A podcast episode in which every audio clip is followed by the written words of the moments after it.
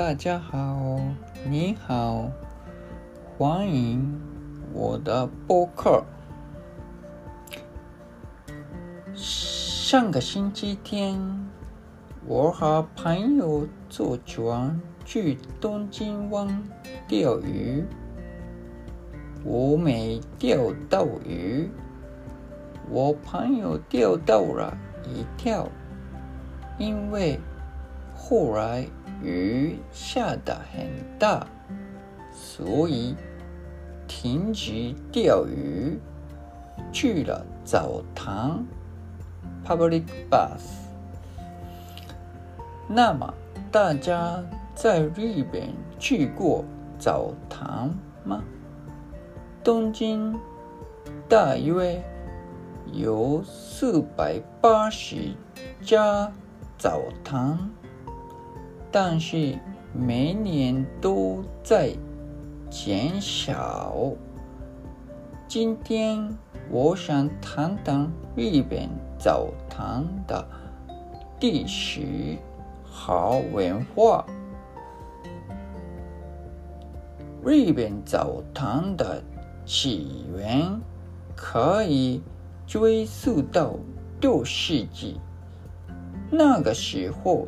在日本传播开来的佛教中，有一种说法是：清洗污垢是侍奉佛祖的重要工作，所以寺院里设计的浴室。bathroom，最初是作为僧侣能看清身体、洗掉污垢的房间使用的。之后，在民众中也广受好评，免费。开放浴室的习惯也开始了，这就是澡堂的起源。公共澡堂的文化在镰仓时代 （Kamakura period）、江户时代继承。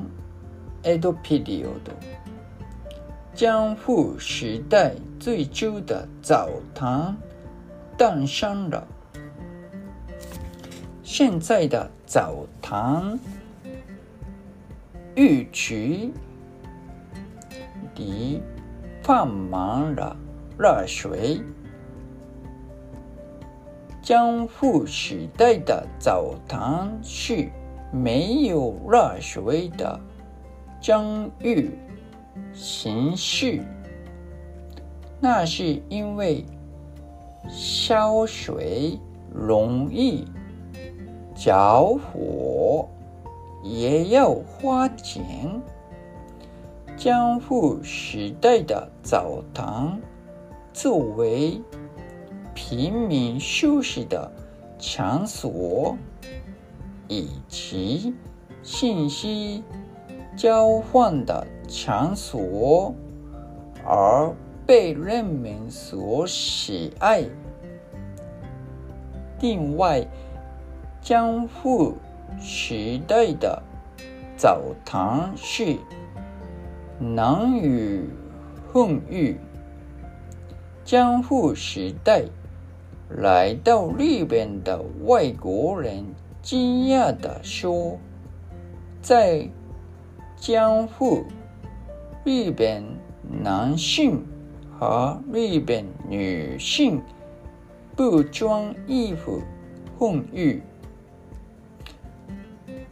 丈夫也试图晋级男浴男男女混浴，但是因为要花钱，所以。